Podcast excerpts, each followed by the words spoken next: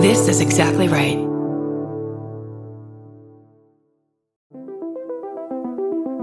Hi, I'm Erin Welsh. And I'm Erin Allmann Updyke, and we're the hosts of This Podcast Will Kill You on Exactly Right.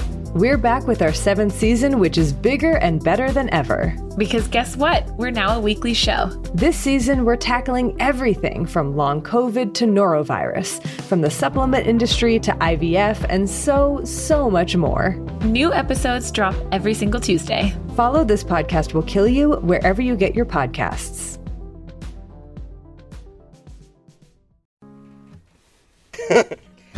Are you leaving are you on your way back home? Either way, we wanna be there. Doesn't matter how much baggage you claim, give us a time and date, terminal and gate. We wanna send you off in style. We wanna welcome you back home. Tell us all about it. Were you scared or was it fine?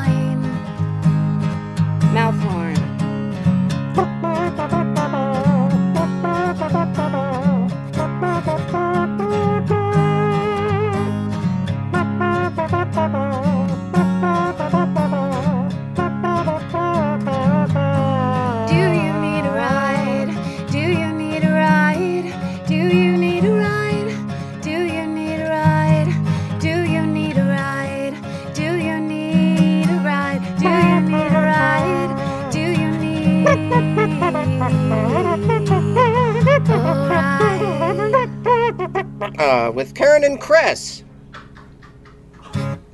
Welcome to Do You Need a Ride? This is Chris Fairbanks. And this is Karen Kilgariff. Hello, my friend Karen. Hello, Chris. What's going down? Oh, God, I've done so much today. Let's see. It's kind of overcast. I watched a video of an octopus that punches fish yes. uh, just out of spite. Such a good one. Uh, and then I went down a, a little wormhole seeing if there's other octopus that are mean. And there are, apparently.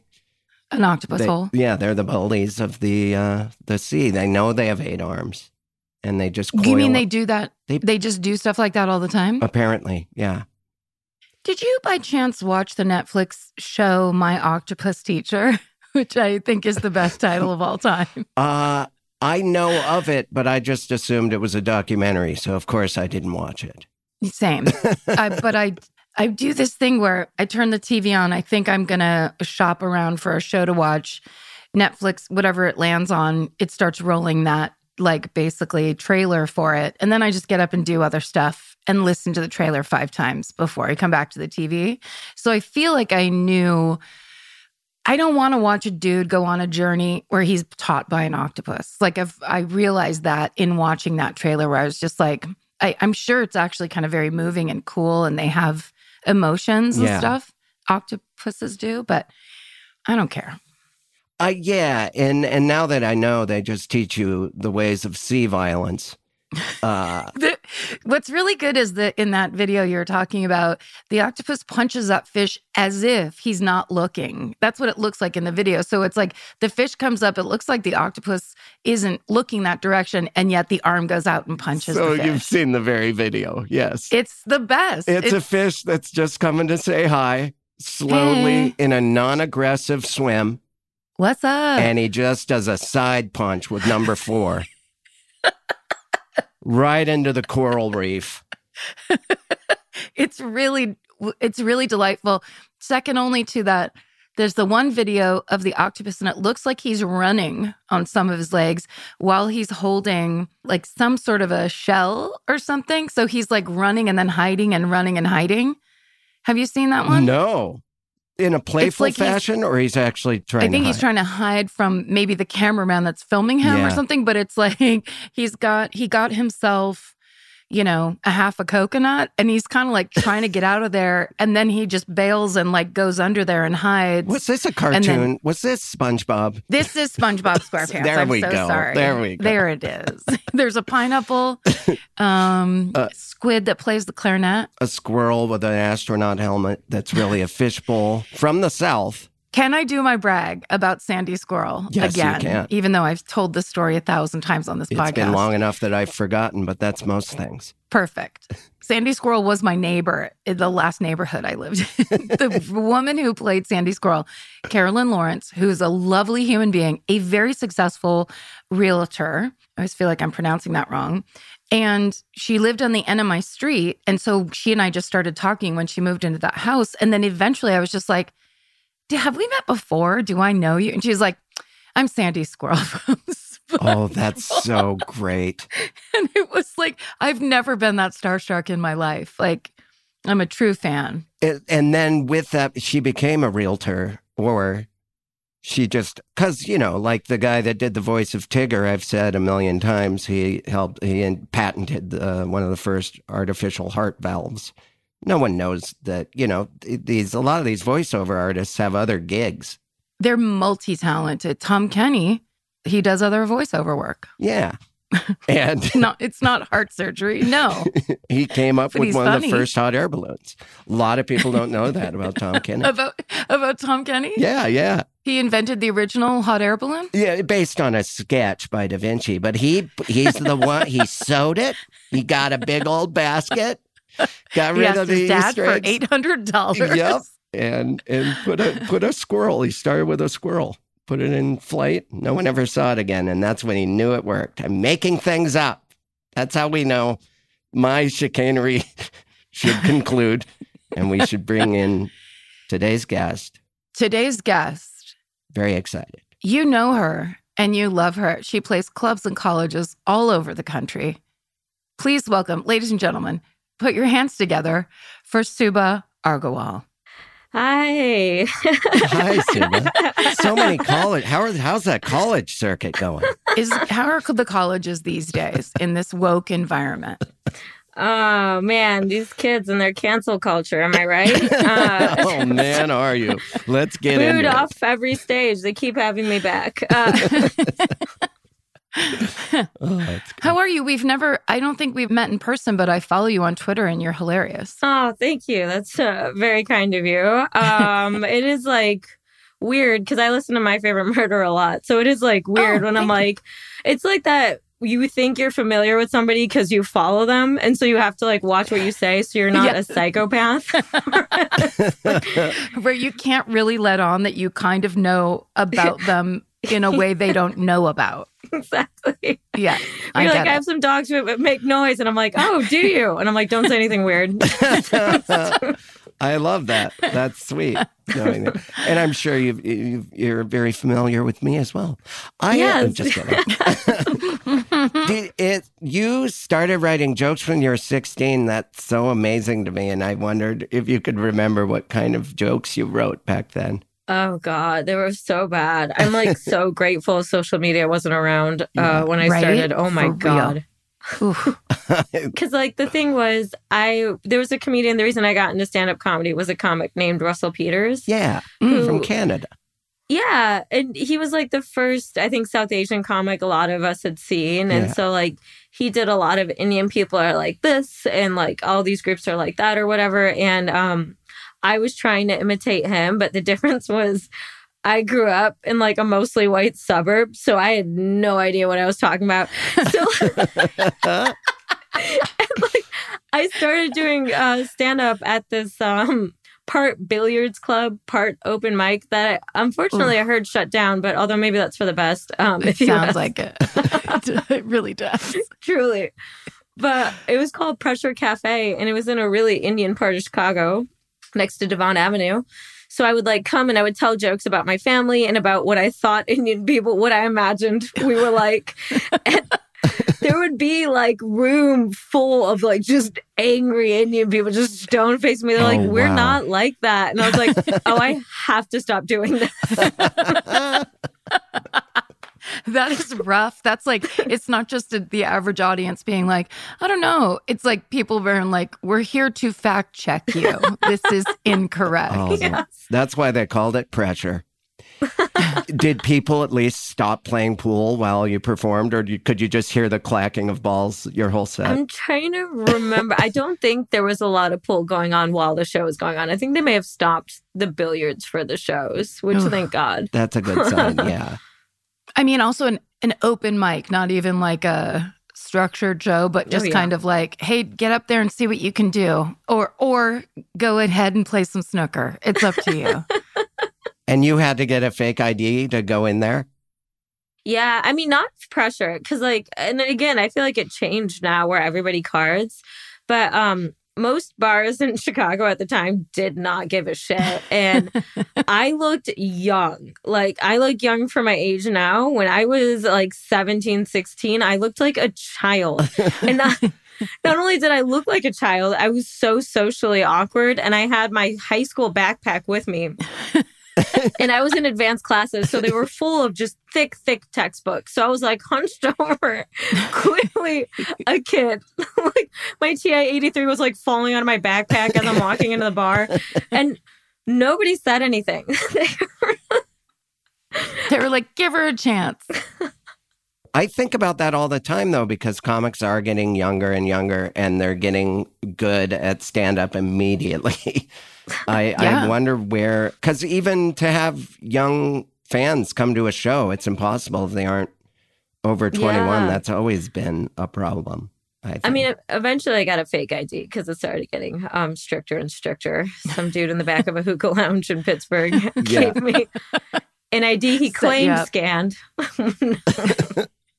and you wanted but- to vote, probably. That's really what it was. I was like, I got to get into politics. So you really started stand up at 16, technically. I 17 mean, like at oh, 17. 17. I started writing jokes at 16 because I didn't think I could get on stage. Uh, I thought I was too young. And then um, a world history teacher came in bragging about an all ages open mic he did. He was trying to look cool to all the kids. Um, no, but I did go to the mic after he said that. Nice. Now, did you get to make s- like get some comedy friends, or did you just kind of like treat it like your secret after school career?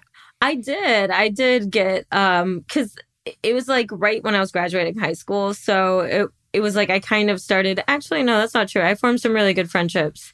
And I think that was probably like the best um because I was too young to realize what I was getting into. So I was like full of hope and like excitement and like naiveness and like all you and all of your friends like go to open mics together. There isn't like um you're too new for like show business to be weird or make it weird or for people to get weird. So i think that was the best because you're like oh man this is this cool thing we're doing. All of my friends are with me. It was um yeah that was super cool. Were, were they mostly older friends? Oh yeah Yeah. oh yeah super creepy that they were hanging out with me Yeah. I on paper, but I when I started skateboarding and I was a, about that, I was 14 or 15. I had friends that were 20, and I'm in retrospect, I think it was pretty healthy. I did Yeah. learn about things a little early, but because they were good people, they were like, "Don't do like us," you know, as they blow cigarette smoke in my face. But and comedy was like that too. Yeah. Well, comedy is, I think there are people who recognize, um, most of the time, it's like there's people who went through terrible shit themselves. So, like, when they see a younger person, it's kind of like, you know, pull them in and make sure that it's not a horrifying situation. I hope at least some female comics. I No? was thrown to the wolves, but I'm fine. Chicago's I'm a tough town. but it, I think it's much better now um because it's like that was like um oh god how old am I that was like 15 16 years ago oh, so wow. and it's like people there's like so many more uh women and like even like Indians doing comedy Yeah. like there's a group of comics in Los Angeles called Facial Rec and it's like a group of Indian girls who started comedy to be like we're not the same person because we kept getting mixed up Facial rack. I love that. Yeah. That's so funny. Who else is in it? Um, okay, so Fizza Dasani, Pallavi Gunalan, um, Zara Ali. I think those are the three main producer, and then Jen Jolly's in there a lot, and so is Kiran Deol.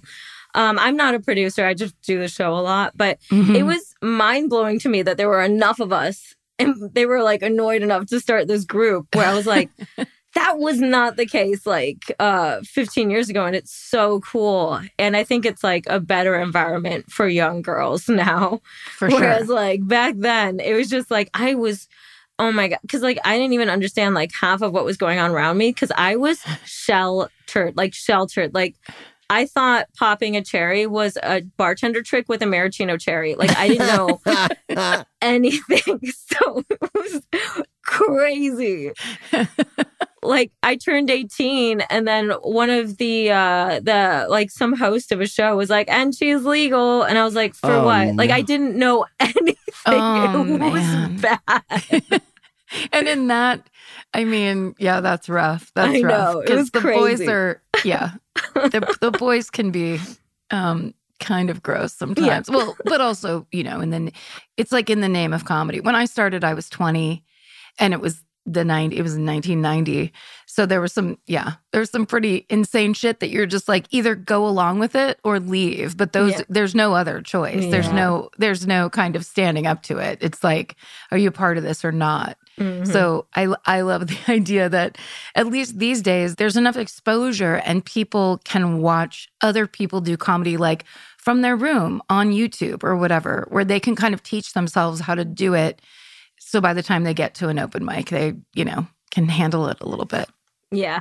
That was kind of how I learned because um, my parents had like an illegal cable hookup that I don't even fully understand. Uh, so it's like you could watch one thing because the signal was split somehow. So you could watch one thing on the TV and then the VCR could record or the whatever it was could record what was playing, Mhm. um, like a different channel. So I would just record Comedy Central. And then Yeah. I would wait for my parents to go to sleep, and then I would watch Comedy Central just like all night. And then like that's how I was like trying to learn how to do jokes, which was um kind of like weird and fragmented because I feel like a lot of comics like they listen to albums or their parents like gave them comedy albums and was like, oh, this is Bill Hicks, but like I just knew Premium Blend and shit. Yeah, so yeah. it's like, it was great. And I would be like, oh, I love that joke. I saw that on Premium Blend. And people would be like, that was Bill Hicks, you idiot. And I'm like, Yeah. oh. yeah, you're getting everyone in seven minute snippets. Yeah. Yeah. Clip shows and yeah. I did a premium blend set that was so terrible. Oh, I think I got cut from the episode. But It was back when I was still drinking and it was kind of in the midst of that like alt comedy um thing where it's like oh, bring your notebook on stage and talk about your day and all that kind of stuff. And I had a set, but I was being very casual about it where it's just like I'll figure it out when I get there. And then it was like in this theater and it was just this gigantic audience. I think the audience had like 800 people in it Yeah. and they bust them in. And so instead of it being like a comedy club audience, it was it was kind of like it felt like a stadium almost. And I was just like I had like three jokes in the beginning that were good and then it just kind of went way off kilter. And that's kind of the last I heard of it.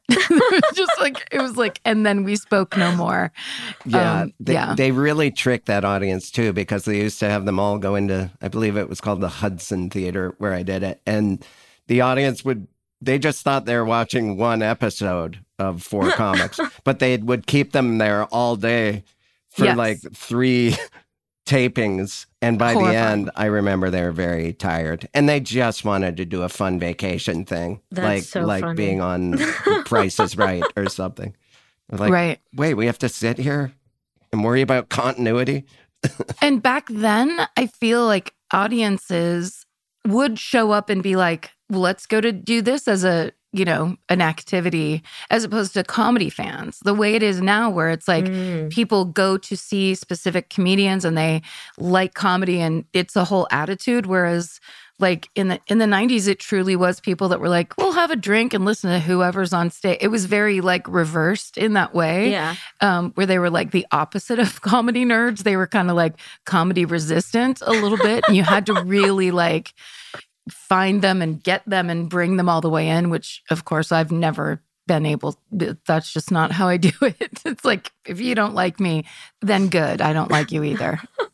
now what do we do? Yeah, you're right. That was back when I started early 2000, I guess, 99. They were it was a bar on 6th Street in Austin and they would there was a a guy on the sidewalk that was bringing people in sometimes again the, like they were just being polite coming in but they were so drunk they didn't even know what they were about to watch and then they Yep. were held captive. It's uh, it's so funny. People go there on purpose now. The Velveeta Room's doing great.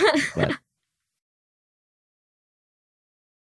There's a club in New York that I played when I was um younger that's like it's like LOL comedy. It's in Times Square. It's like famous for they would just like give tickets to these people on the streets who were like oh, some of them were like visibly strung out. I'm like they're not like rep which also like you're buying tickets from a person who is sweating in a trench coat like obviously this isn't what you're actually like you're not he doesn't have chris rock tickets yes, exactly. The promise of comedy. Yeah. and like people would come into those shows and like oh my god they would be constantly getting scammed they're like we thought we were going to see amy schumer and then it's just like poor people have been like doing this for five years and you're like uh i'm so sorry and the back of the room is all vice cops that came in because they thought they just saw a, a trench coat drug deal. we saw you slip him the paper.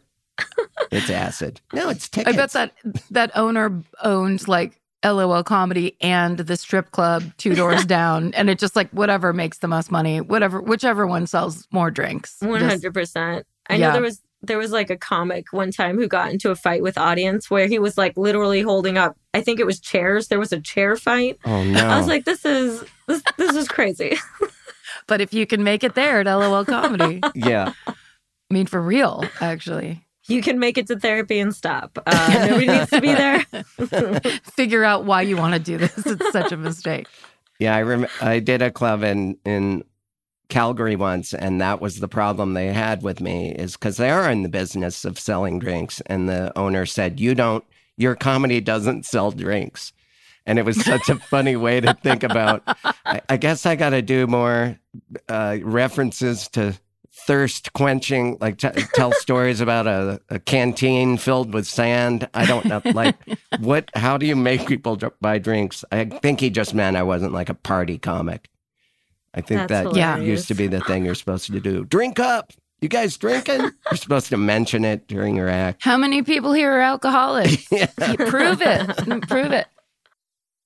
What did what did you uh, go to college for, Subhah? Oh, nothing related to any of this. I um, I okay, so I started as a bioengineer and then Wow. um I went to the University of Pittsburgh because they gave me a scholarship and I was like, oh Pittsburgh, it'll it's a big city. It'll have like a robust comedy scene. It's like eh, should have Googled that. Um I showed up there and then I found out um, even though my I had been like forced into all these advanced classes and I was technically starting I think as a sophomore or junior or something it was going to take me like 4 years in Pittsburgh to finish my degree as a bioengineer and I was like absolutely not. I'm not staying in Pittsburgh for 4 years.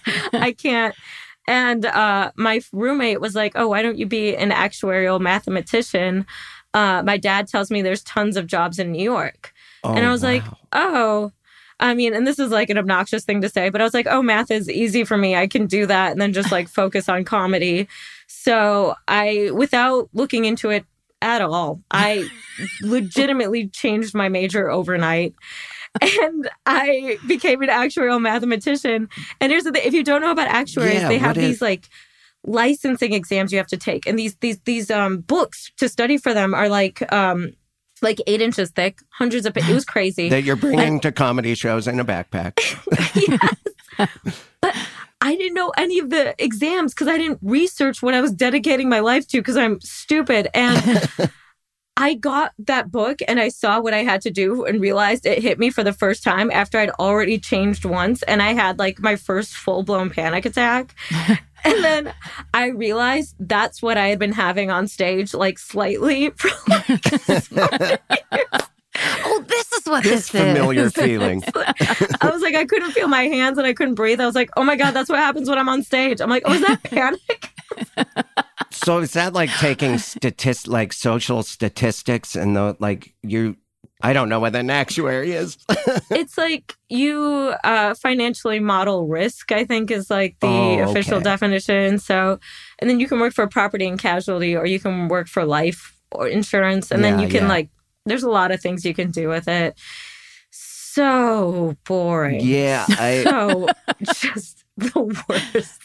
I that that was the one thing in college though that that because I unlike you did not excel in math. Uh, but uh, that was the uh, statistics class was one I had. I was failing and I was trying, and I still was getting an F, even though I was putting so much effort into it. And I thought, okay, I'm not. I can't remember what job that leads to, but we also had a graphing calculator. it's funny because like my friend who is like actually dedicated to being an actuary and was still chill with me was like, you know, the other actuaries hate you. And I was like, y'all hang out. And he was like, yeah. He's like, you don't put in any of the work and you're doing great. And they know you don't care. They hate your guts. And I was like, oh shit. so wait, did you get your degree in that? I did. I almost dropped out, but then a comic in New York was like, "You have one more semester, finish your degree." Yeah. I was like, "Okay." Yes. but Wow. yeah, And that comic was Russell Peters. Thank you, Russell. Have Thank you you, ever Russell, worked with everything. Russell Peters? Does he know that you No. inspired him at that level? no. It, I mean, it's like weird. We keep like missing each other, but hopefully one day, who knows? Yeah, there is. That is someone that I have never seen someone kill a room so hard. Uh, yeah. I've just seen him like at the Ice House here. He's very Yeah, uh, he crushes. crushes. So good. He does not have a plan B. It's just to crush. Wait, so, but so did you ever work? Did you try to get a job with that degree uh, Yeah. while you were doing comedy? Like, yeah. Um, okay. So here's what happened. I I wanted the job so somebody would pay me to move to New York. That was the whole goal. And they did. They um New York Life hired me, which was a mistake. I think when I was interning there over the summer, I convinced another intern to hide behind a door because the third person was like late for the meeting and we jumped out and it wasn't the third intern, it was the hiring manager coming to check on us. I to this day I just remember her blonde hair flying in the darkness and her clipboard going across the room. And I was like, that should have been your first warning sign not to hire me. Uh, but I did. They hired me. And the thing is, they, um, when you initially, because there are so many licensing exams, it takes years to become fully licensed. So they give you paid time off to study. wow. So I was just doing open mics and sleeping until 3 p.m. And so I, I took the job and I did the job. I was fine. Um, but I knew I was going to fail that exam and fail it hard because I hadn't even opened the book. and I was such a goody two shoes. All my coworkers were like, yeah, people fail all the time. They just move you to a different part of the company. Don't worry. And I just couldn't accept failing. So I quit, which was dumb because I didn't read my contract and I had to give back my signing bonus. Oh, Devastated. no. Oh, no. no. I was literally walking down the streets of New York and I just started crying because I was like so young. I didn't understand money or like what I was doing. And then I just remember this toddler who like started to walk over to me. And then his dad grabbed the kid's arm and he's like, Oh, no, no, no, honey, we don't go near that. No, bre- no actuarial breakdowns. We cannot handle what she is going through right now. it's a lesson every toddler must learn. So, are you the kind of person that you can, like, if someone's like, "What's the tip on this bill?" You just know it immediately. Like, math is just very natural for you. um, it used to be. I think my brain's atrophied. like Mine too. genuinely after i like got out of actuarial math in that program i like never looked at it again because i had zero passion for it i didn't want anything to do with it Yeah. i just thought i needed a backup i mean like i wish i wish i had parents who had been just like a little bit supportive because like i would have like studied writing or acting or something that i actually like had to go back and learn on my own later instead of like a skill set that i never used but my mom my whole my mom's whole thing was i was going to be a homeless prostitute if i didn't go and like be an engineer Yeah. so I was like, oh, I have to have a backup thing. So I was like, oh, that'll be my thing. And then, of course, it was just completely, utterly useless. it's so specific. I mean, Yeah. we have um our family friends. It's my sister's best friend. Her husband's family is Sri Lankan. Mhm. And my niece, when she was like four years old, kept telling people she wanted to be a cheerleader when she grew up. Like that's and so people be like, What do you want to be? And she'd be like a cheerleader. And Robin's mom, Pushpa, when Nora said that to her, she goes, Don't be a cheerleader, be a doctor. Like she was four years old. I was oh like, oh, I get it. I get this intensity. I understand. Yeah, That's wow. so cute. Oh my god. So cute. I, I hope she became a cheerleader. I do. she's only a sophomore now, so she's, she still has, you know, all that, all that still in front of her. But it, we used to laugh so hard where it's like, really, she's four years old. You're not just going to kind of play along with this plan. But Pushpa was very afraid that she was taking that seriously, and it's like, I need to get this out of your system now. It's don't. No one wants you to do this. My mom really funny. almost pulled me out of the Girl Scouts uh, when I was little because they went around the circle and they asked everybody what they wanted to be when they were older. And apparently, I don't remember any of this, but she said like six of the girls in a row said mom. And she was like, I got to get her out of here. wow. She's like, nope, this does not align with the plan we have for our daughter. Which is so funny because now I don't want kids. And she's like, oh, shit. Yeah. You're like, but do you want to be a Girl Scout? Because you could go back. Do you like selling cookies? Now, some sometimes on IMDb, like for a while, it said I was in some cartoon called. Oh, I don't even remember what it was called, but it was like a Pixar movie, and I just agreed because it was on IMDb. But were you really in on General Hospital? yeah, I was. That how how did that happen? Um, I mean, I just auditioned for him like a couple times, and it was funny because um, my mom grew up like I grew up with her watching General Hospital, yeah. and then to like randomly get like I just played a nanny, and it was so General Hospital because they only gave me I only saw like a page and a half, and in that page and a half, somebody was in an undersea diving accident, and. I handed somebody a baby, and then it turns out the baby, the father wasn't the actual father. Like within, it was chaos. I was like, this is wild. And that could I have been any script that season. There I is, yeah, or amnesia. I Pete Lee is a comic uh, that's doing well right now, and he was on.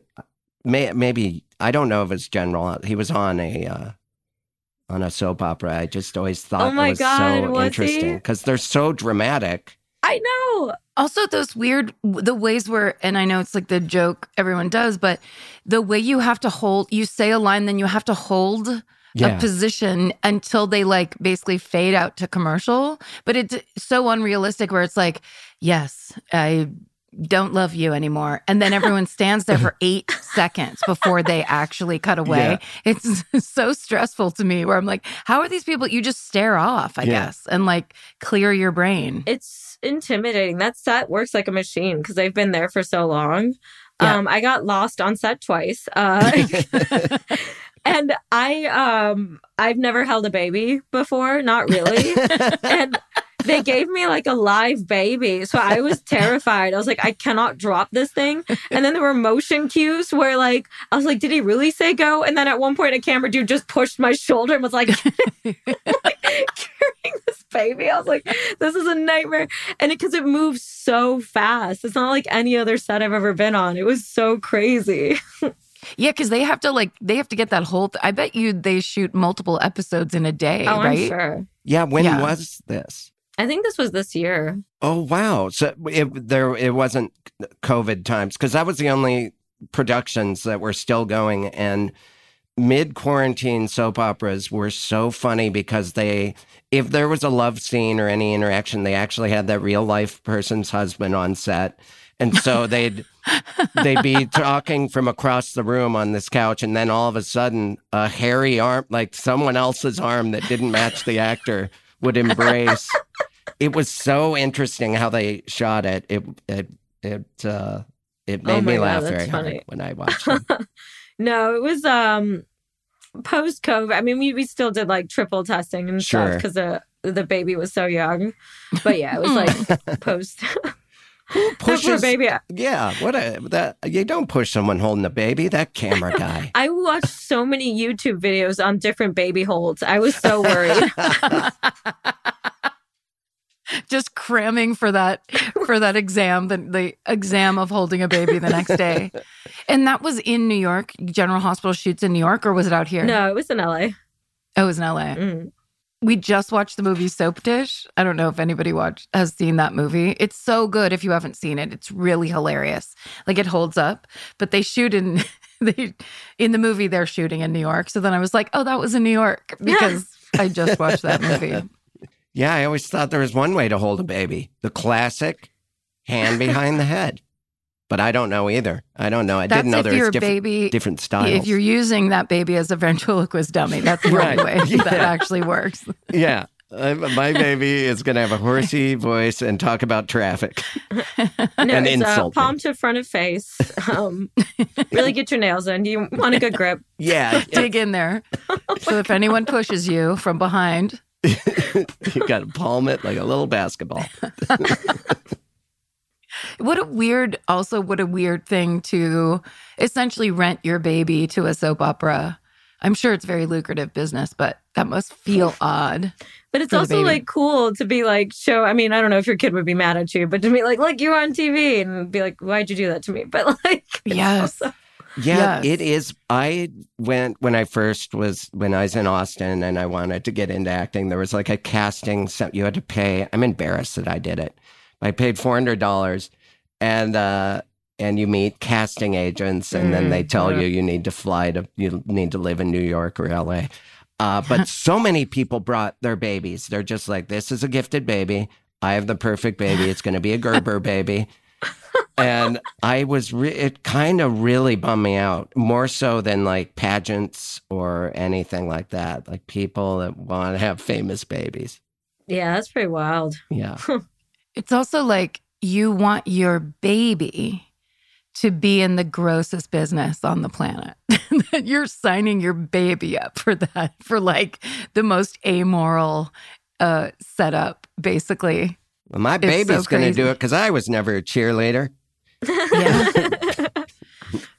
I think I've told you this story, but there was one time I was at a way back in the day when I used to audition for things, and I was at in this audition, and I watched this mom try to.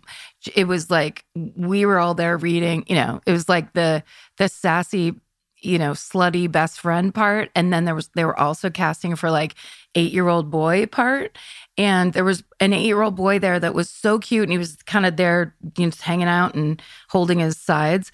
And then there was this mother who was there with her eight year old son, and she, the mother was trying to like mind fuck the other boy. And so she was like, Is your mom not here with you? Oh, does that mean you don't know your lines? And it, I was sitting across from her, staring at her like, are you fucking kidding me? Like, are you the worst person on Oh the my god! and I literally ended up leaving because I was so grossed out. And then I'm like, why did I move here? What am I doing? Yeah. Like, That's I don't give crazy. a shit. I'm not like, I didn't go to Juilliard. I don't care this much that like there's people around you, just anything for anything for a one line part on Yeah. a sitcom. LA is crazy like that. I mean, I see that in like comedy. Like I'm a pretty I mean, I know I've done some stuff like on paper, but I'm a I'm not like anyone to care about. And then like people will like kiss my ass at parties sometimes and I'm like, "Oh my god, if you're doing that to me, what are you doing to actual famous people?" That's crazy. Like it just like oh, it feels like oil on your skin where it's just like, Yeah. So You know? weird. it's really weird.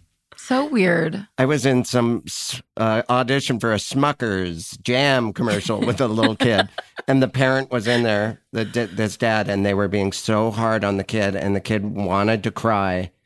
And then I just talked to him for a while about his day and kind of tricked him into saying the lines. And I just made friends with this little kid for five minutes. And the kid got the part. I didn't get it. The kid got the Smuckers ad. I did half the work for that little shit. You were and you were hired as the child wrangler. Yeah. They're like, I- Chris, we don't want to see you in front of the, cam- Uh, the now camera. it's like I'm, I should come clean on my years of wrangling children. just carry around a fanny pack of juices and Yeah, uh, get these kids ready for set. Yeah, Gogurt? Gogurt? Anyone? Who wants one? I'm like the blues traveler guy with harmonicas, except it's all Capri Suns. I remember when Capri Suns came out, like when I was in like junior high or something, and it was so it really was it looked like advanced technology. like it looked like it was for astronauts. And- Where it's just like, man, like the future is here. That's so funny. Until you put that, you punched that uh, straw in through the other side. It was very difficult. You got to go in and then immediately down. Otherwise, You've just wasted what was 1% juice. Yeah, I remember the lemonade flavor. I thought I loved it until I was halfway down. And then I was like, now I have acid reflux in sixth grade. What is this fucking product? They used to be really high on themselves, snack foods like Capri Sun, Dippin' Dots, ice cream of the future, all these like weird futuristic promises. It's like, Yep. this is corn syrup. We're not Yeah. doing that much. this is not innovation. Dippin' Dots never, I never got that because I always had such guilt like eating dessert things where it's like, if this isn't the best thing ever, then what are we doing? And Dippin' Dots felt like almost like a science experiment that you were allowed to eat. you know, like it was kind of Yeah. like, okay, I get, I get that you love this, the sub zero kind of, eh, you know, accomplishment, but it's not great as a Mm-mm. dessert. Yeah, as I recall, it's just they freeze regular ice cream to the to the point where it balls up into little like how they make the little balls. Maybe I am into it. well, you're into the science of it, but I don't think you're into like the the taste of it, right? I love Or it on you? a science level, but don't put that shit in my mouth. I just want to watch how it's made, like cotton candy. Put it in a beaker, beaker only. It's fun. Yeah, I don't I'll put on a lab science. coat and I'll watch you make cotton candy all day. But get that, get that shit away from my face. And I mean that. I do not. I've never understood cotton candy. you don't like cotton candy? I don't. I just. I wasn't allowed sugar as a kid, and I just. See, this is all crazy to me because when I was really young, I worked at a county fair when I was like eight Oh. to high school. So, Dippin' Dots, frozen, like deep fried ice cream, technology and sugar for no reason because we just need an excuse to eat more butter. Like that was that was my jam. Oh Yes. Like, Oh, if at the fair, I have eaten at the Orange County Fair too, not in the, the Ozarks or whatever. It was a, a fried stick of butter. I ate that. It Oh. was somewhat flavored. so. It sounds awful. It it is awful, but I don't get me wrong. I'll put that right in my face.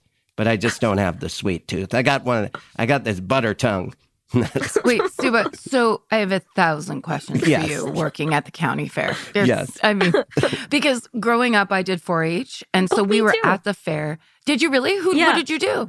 Did you Um, raise well, animals? it was in Illinois. I worked uh, at the Lake County County Fair, so that's nice, where nice. So wait, do you like Dippin' Dots as a as I a dessert? I do. I don't know why. I love it. It's just weird. I'm like, yeah. Yeah, give it. give me that innovation. So you did you work in one of those little uh trailer things that basically is like everything fried and then some stuff? no, I worked actually for 4-H. We had a booth there, and then I would just sell Oh. soda and like Gatorades. So from Oh, like nice. eight until I think high school is when they cut you off um, from 4-H somewhere around there. Mhm. But yeah, You can't take it to college. you can't. so what was your favorite of all the things you could get at the fair? What was your favorite thing to get? Oh man, I think probably elephant ears, which if you don't know aren't actually elephant ears. Oh, I don't know thank why they call it that. It's My just breath, a fried I- dough. my- Chris thought you were actually eating it. Where is this fair? it's such a good dessert. I completely forgot about those things. Oh, they're so good. That's like that tearaway bread, the bread that you Yeah. tear. But dessert version. Yeah. and it's like coated in sugar and cinnamon, and they'll have like jams and stuff in the middle of it. It's okay. so good. I, am not. I have a bit of a sweet tooth because that sounds great right now. If it's bread, Mm-hmm. if it's bready, all right. I'm I'm back in. I'm back in. Yes. Can I get back good. into the sugar group? Come on. Always open the sugar group. I went through different phases because when I was like really young, I was like a little pudgy kid, and then I got made fun of. Um, and then of course, 90s got an eating disorder, and then um, beat the eating disorder, but then got pudgy again, and then started running cross country, and my metabolism exploded. Oh and yeah. so it was kind of one of those things where you're running miles a day. I could eat whatever. It was like my childhood dream and just be like so skinny. So, but it's not good for you. They don't tell you that because everything was all about your image. Where they're like, oh, you look good, so it's fine. I literally almost blacked out from malnutrition in college because I was only eating gummy worms. It was crazy. Wow. what a way to go. It was wild. I was disgusting. I would take Turkey Hill ice cream and Entenmann's donuts and then wait until it got a little soft and then mash the donuts into the ice cream and then just eat that for dinner. I was so gross. I had a That- problem. Oh. I, no, but I respect it. That's next level. I've never heard of that before. That is yeah, I truly think that's amazing. a good idea because then it's almost like cookie dough ice cream that you're making. No, it was bad and I hated myself, but I ate it anyway. yeah. That's how it is. Do you remember at the fair rosettes where it was like it was probably the same dough as the elephant ears, but they poured it into the hot grease and then they put a little like a little um metal, it almost looked like a stamp, so it made it look like a snowflake or a this or that. Oh, okay. And then they'd fish them out and then cover them in powdered sugar. They, it was like, I guess, a donut in a way, but mm, uh, crunchier and kind of more. I think we had those. Those sound good though. Man, they were. It was, and also part of it was you got to watch them make yours. Mhm. So it was kind of like a, I want to say the word event, but that's actually not, not the right word. But it was, a, you know, like a, it was part, watching them make yours was part of the attraction, I Yeah. guess, attraction. Um, it was really fun. And, but then it was just like basically just like super deep fried grease dough Yeah. And not even enough dough part, more like a lot of grease. It's crazy. It is they at the Western Montana Fair, where I'm from, they had Mm. tacos that still to this day, when I think of a taco, that is it. If you think of a taco drawn like a cartoon taco, it was just a golden crispy shell and a bunch of, it was just ground beef, I guess, but Oh it gosh. was. I to this, and I love authentic Mexican food. It's great, but I, wish I could find that fair taco. I have to go all the way to Montana to get it. I think about that taco all the time. And so does my sister. We have family discussions about that taco.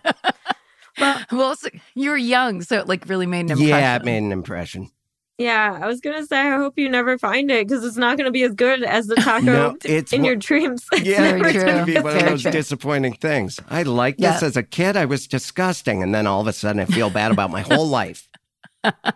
What did it have a slice of cheese? Um, It was processed, shredded. It was like Kraft singles, but somehow it was it was shredded. Yeah, that Yeah. that was the other thing. Not real cheese, no dairy in that cheese. No, no. And I want one right now. My mouth is watering. I know it sounds really good. there used to be a place called Henry's Tacos on the corner of like, um, Taha- it doesn't matter. Well, Tito's is so close. me. The the one with the I love Tito's tacos. You love Tito's too. The only thing better than the Tito's taco is two. Uh, that song, and they fly through the air. Though I've I, people stand in line for that place, and it Where? is the closest thing I've found. So I'm back to, To that- thinking I was right. to the fair taco. Yeah, Tito's tacos Okay. are very much like those Montana fair tacos. Where's Tito's though? Well, there was one when I there. It's the corner of Sepulveda and Washington Boulevard. There's a Tito's there. That's a free plug for the Tito's people. There's a long line like Pink's hot dogs that doesn't make sense until you put that thing in your mouth. Oh man. Tito's Tacos. Oh, Tito's. Unofficial sponsor. it's so uh, this is the reason and i also of- of course as any woman would have had several eating disorders but there's a it's so fun to talk about food in that way like food you love in that way especially like at this time of night where you're just kind of like I, it just made me think oh yeah you can probably get the tacos at del taco the hard shell tacos are a lot like those old kind of 80s tacos Yeah. And I promise you both, because of this discussion, that is exactly what I'm going to seek for dinner this evening. seek it out I can't. I, th- I'm hungry right now. Now we're talking about it. The last thing I'm going to do is go grocery shopping. I'll spend three hundred dollars. yeah Yeah, I'm going to go I get need tacos. to eat at Del Taco. I know I've like because I grew up in the Midwest. I've always been like a Taco Bell girl, so I don't know why I felt loyalty to the Bell. Yeah, like you have to pick a t- like the Chicago Bears. You have to pick a team and stick with them. I was like, for what? Um, but I heard Del Taco is actually better now, but I gotta I gotta switch over. Yeah. Del Taco, it helps when you're drunk and like in the drive through at 3 a.m. because they have, they kind of go all over the map with fast food. So you're all drunk and you're kind of like, oh, I want to, I'll get a quesadilla and fries. Like Oh, you, I love it, that. and you blow your own drunk mind with the options that you can kind of put together for yourself. They really kind of cover it that way. But then they also just do have old fashioned um, tacos. I just feel like, Ch- I love Taco Bell in that way, but uh, there's just something a little more like o- OG about the tacos Yeah. at Del Taco. and you know what you're going to get. That was the first p- place that came to my small town, and my mom was a vegetarian. So in the fridge, we just had a cold block of tofu that she wasn't passionate about uh, preparing. So I would sneak off, and the, the closest place was Taco Bell. I'd come in, I'd jam it in my sleeve, I'd hide it. Uh, to this day, I'm sorry, mom, that I I was eating Taco Bell on your roof. But the good news That's is so the meat funny. isn't real meat. I believe, isn't it half sawdust or uh, Yep. asbestos? They did a test and they're just like, almost no meat in here. Yeah. And everyone's like, okay, Yeah. that's fine. The sign We'll, that we'll it- deal with it. Yeah, it's a clear sign it was coming out of a caulking gun. I yeah, I did a show the other night at the at the belly room at the comedy store, and it was you were supposed to bring food from your childhood that sparked stories. And Oh. I so I really did hide a burrito in my sleeve and Oh, brought the tofu, and then I was eating it as a secret burrito. It was it was fun. It was fun. That was fun. Did you do that on stage? Yeah, everyone brought uh That's amazing. Atsuko brought uh this bagged uh curry and we all put it in a big pile. It was gross, but the audience it was like all of a sudden everyone was on a adult episode of Double Dare. Everyone got so excited about playing with food and we were passing it around. I'm not kidding and the audience was trying it trying Oh, this wow. curry chicken on top of the tofu with a Yes. little bit oh it, it was very That's fun. hilarious. I, uh, yeah, I had, I had so much fun. Usually, I feel uncomfortable when I'm not allowed to do my stand up and I'm on stage. I a panic washes over me, but it just became a fun food game show. yeah, it was great. Do you guys not like those like homework shows? I try to where you agree to it and it's like, oh, you have to do material about this topic, and it's like, shit, I have to write all day. Yeah, Yeah. I feel like I'm just always tired. So like anytime there's more work, I'm like, oh, why? There's no money. like, why did I do this? Yes. For a long time, um, was it it was Brian Cook's erotic fan fiction show yes. where he would ask me to do it and I'd be like, I just can't see a time. And there were some he was like, you can just do it night of and get a theme. And I'm like, well, then I'll just fail and I won't have that. like I will not publicly fail, but I also won't do the work beforehand because there's some people that write beforehand. But I finally ended up doing it. It was actually really fun because the audience knows you just wrote it. Yes. So they're not Yeah. expecting great thing. You know, they're not expecting you to be um, a mind blowing. Yeah, but I think the I key with that show, yeah, do it at the last minute and impress them with, hey, I did this in 10 minutes. If you do it Yes. overnight and you come in with it, oh man, all this pressure for it to be polished material. No, thank you. yeah. Yeah, no, they, that's the thing is though, they do end up normally being fun. Like when you're actually doing them, but like leading up to it, you're like, oh God, no. like I don't want to do Yeah. this. Subhah, have you, have you ever done any of these roasts? Have you ever roasted another comic? That's something I've never done. I did. I it's I don't like it. I did it. I did it a lot because it was really popular in like New York for a hot oh, second. Oh, sure. Of course. Yeah. So like I did a couple of them, but no, I was like now I think I've had enough therapy where I could maybe do it again and actually have fun, but it was like it wasn't fun for me. I would No. genuinely get angry. Like I could feel myself Yep. getting angry through the roast. because of what they were saying, or you felt bad about what you were saying, or just both? um I didn't feel bad until after, but because Yeah. of what they were saying. Yes. I don't understand how people do it, where it's just like sometimes those jokes are so funny because someone has really sat down and thought about, like, not the overt thing to criticize you about, but something very like subtle Um, I don't understand how people withstand it. I truly have no interest, never want to uh, be anywhere near that. Yeah. It scares me. I've gone to the the comedy store once and they go right for it. They're like, so and so's mom died, and as a kid they had leg braces, and then they do that, and I'm like, oh my god, you did research and you feel comfortable bringing that, and you can see the comic that's like, oh, I guess I signed up for this, but they're sad. They're thinking about their mom and their old leg braces. It's sad. it makes me feel terrible. It's horrifying. I think they've reversed it these days because there's the the one that's like compliments. Oh, I've heard. Yeah. Yeah. That there was a battle rap version where you had to actually rap at UCB, and Oh, I no. can't remember who. I, oh, I went up against. I it was maybe someone from the audience, but we he, uh, he and I decided to do that anyway, and it was so fun to be like rhyme about, "Hey, I like your sweater. You have a symmetrical face," uh, and then another thing that rhymed. I was obviously very good at it. In the moment. Yeah, in the moment. I'm not going to rap right moment, yeah. now. Yeah. You've heard all my rhymes. I do a lot of rapping on here. We've all we all listened to your mixtape before this. Oh man, uh, another one drops first of the year. Which remind this is this will air in um, mid January, I think. But this is our last recording of 2022, so we should all reflect on this past year and say what was your favorite terrible thing about the past year? was it the inflation or the the mass Oh hate crimes? What I actually what did did anything good happen this year? Is there anything that you're thankful for, Subhah? Um, yeah, I mean, I got married, so that was That's fun. a good one. Hey, nice. So. Congratulations. Thank you. That was very fun, very expensive, uh, but very Ugh. fun.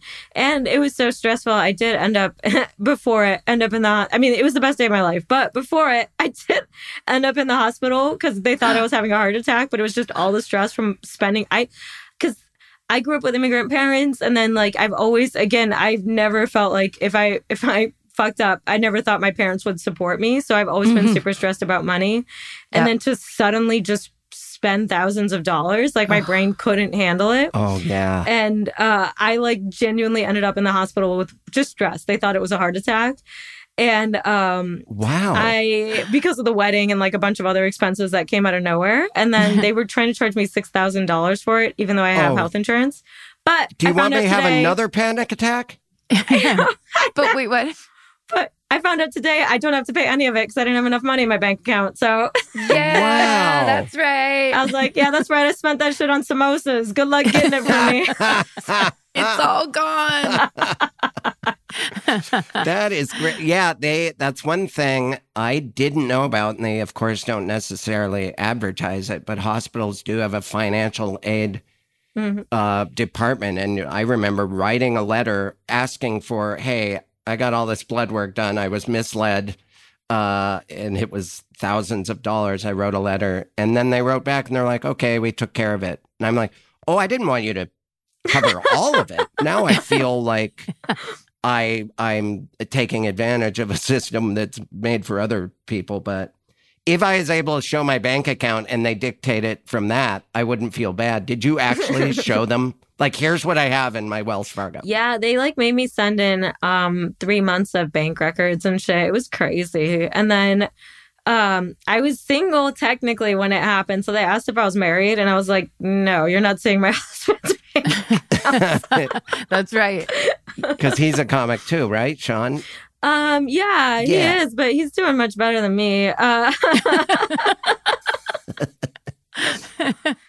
So You yeah, I didn't wanna. I would have felt so bad if I like heart attacked my way into his bank account. I'm like, I can't. Like we just got married. heart, heart attack this way. oh, that's great. No, that, That's so that's awesome. honest. That they they decided what you had to pay based on that. It's it's uh, that's a great system. It's a scam. We're here to tell. There's one good thing about the healthcare system that we have heard today. Anything you've planned for the new year? Things you're going to change? You want to? If you say your resolution out loud, does it not come true, or is that? no, that's shooting stars. yeah, it's a different thing. What are you going to work on this year? I don't know. I've like I, I, is it terrible to be like I've given up? Like no, I just I don't know either. I just threw it in your court because I don't know. I'm like, I'm just gonna keep trying. I told myself I can drop five hours of comedy and then I can safely quit and not feel bad. Cause I'm like, if mm-hmm. I do five hours and like this still isn't like what I want, then I can walk away. And I'm almost done with the second hour. So I'm gonna drop that. And then I'm like, oh, I'm halfway done. So that's kind of where I am. You're taking a real actuarial approach to comedy here.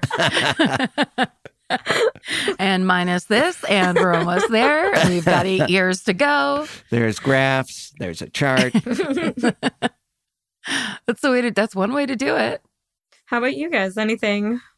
Any New Year's resolutions? Anything in the new year? I did on the last episode uh, promise uh, Karen I because I, want to do therapy and I think it's important and uh, that's my only plan Oh, that's good. and to see if they give me some sweet sweet brain drugs. Mine's stretching. It's Yeah. lazy. It's very low. Um, you know, it's I'm not really reaching for the stars in any way, but then I'm like, maybe I'll build from there. Yeah.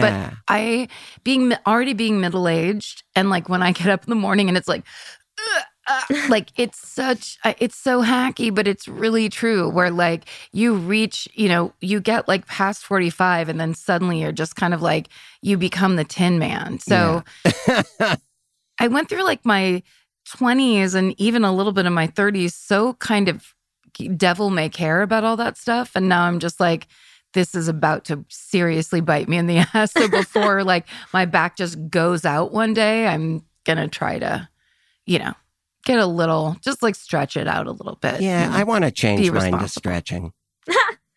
you're, you're stealing mine No, I'm just joining you. okay okay Yeah, for support. all right Stretching For is stretching so support. important. It's so important. I don't think uh it's like funny because some of my friends who are the healthiest have like the shittiest genetics, um, where it's just like your body attacks you.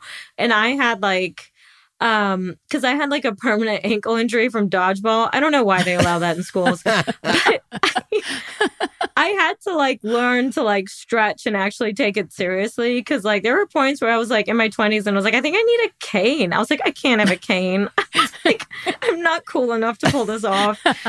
it's going to seem like an affectation if I have to use a cane. Yeah, anytime I have a cane, I just without without even thinking about it, I end up doing some Charlie Chaplin walk, and it's embarrassing. I was like, oh, great, another musical theater nerd. but yeah, no, I started like doing taking stretching and physical therapy and stuff more seriously, and it's like, oh my god, it. It's I I hate when wellness is correct. I don't know why I'm resistant to it, yeah, yeah, but I hate it. It's you know, I think it's because of the people that try to bring it yeah. To the public are the kind of people who I'm like, if this was a bar, I would walk away Yeah, from why you. are you so yelling? the idea that I have to listen to you in this situation is so irritating. They're always yelling. There's a guy on Instagram that yells at you while he's running, and I'm like, you are making me never want to run again. Why are you yelling? That's so funny. Oh, I, I forgot. There's I have a pile of blankets and warm clothes for the sidewalk project, and I need to take that in. That's another. That's a pre. Mm. I've been. I left. I have this pile here, and now it's been sitting here so long that I've just been plucking from it, and I'm like, oh, maybe I still want to wear this. It's bad. I gotta take it in.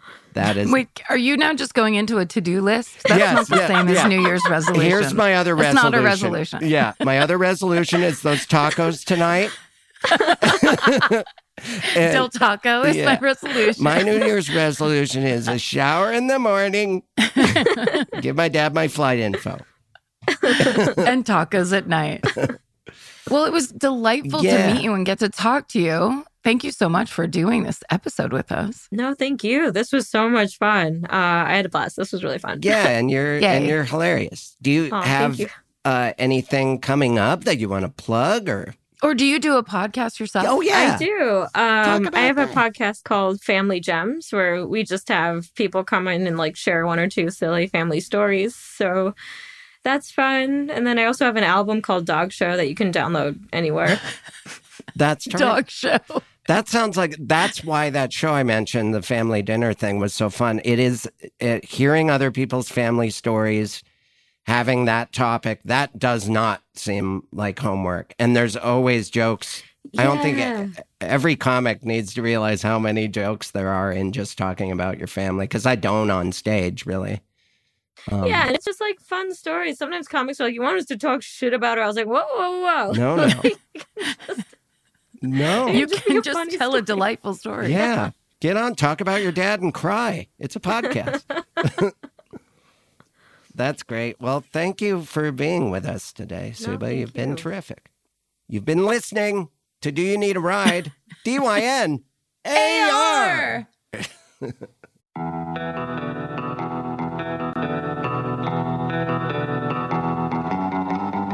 This has been an Exactly Right production, Produced by Annalise Nelson. mixed by Edson Choi. Our talent booker is Patrick Kottner. Theme song by Karen Kilgariff. Artwork by Chris Fairbanks. Follow the show on Instagram, Twitter, and Facebook at Dynar Podcast. That's D Y N A R Podcast. For more information, go to exactlyrightmedia.com. Thank you. Oh, you're welcome.